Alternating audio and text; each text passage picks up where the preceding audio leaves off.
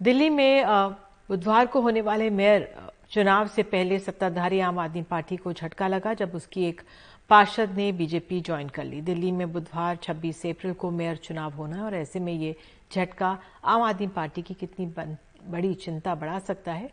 देखिए रिपोर्ट। दक्षिण पश्चिम दिल्ली के द्वारका सी वार्ड की आम आदमी पार्टी पार्षद सुनीता ने सोमवार को बीजेपी का दामन थाम लिया। कारण कोई खास नहीं बताया। बीजेपी से आई, बीजेपी में चली गई।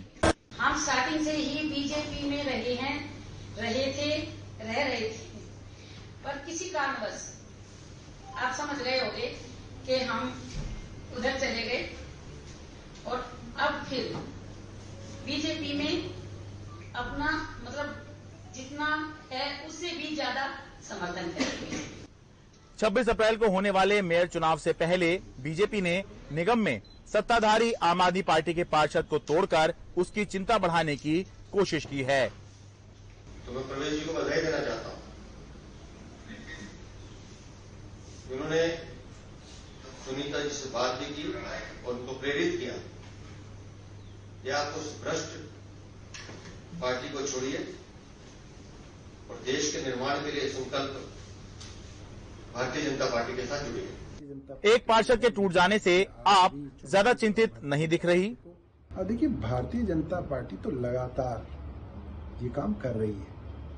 इसलिए तो भारतीय जनता पार्टी बार बार कहती है मेयर हम बना लेंगे मेयर हम बना लेंगे। मगर एक दो वोटों से इधर उधर होने से भारतीय जनता पार्टी की मेयर नहीं बनेगी। मैं आज भी चुनौती दे रहा हूँ भारतीय जनता पार्टी को।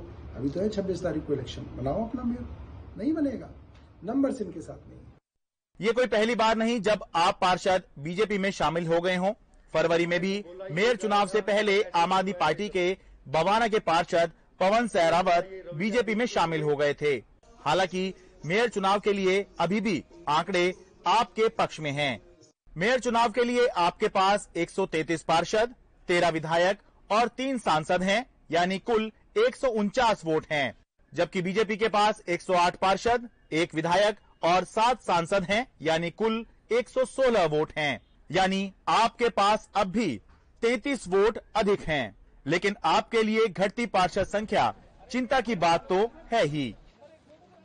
दिल्ली नगर निगम चुनाव में दल बदल कानून लागू नहीं होता, इसलिए एक तरफ़ जहाँ आम आदमी पार्टी के पार्षद खुलकर बीजेपी ज्वाइन कर रहे हैं, वहीं फरवरी में हुए स्टैंडिंग कमेटी के चुनाव में ये देखा और माना गया कि बीजेपी के कम से कम तीन पार्षदों ने आम आदमी पार्टी उम्मीदवारों के पक्ष में क्रॉस वोटिंग कर दी है। यानी कि इन चुनावों में कोई भी किधर भी वोट कर सकता है और इसीलिए जब तक चुनाव नहीं हो जाते, आम आदमी पार्टी हो या बीजेपी, दोनों की ही साँसें अटकी रहती हैं, अटकी रहेंगी। दिल्ली से मैं शरद शर्मा, एनडीटीवी इंडिया।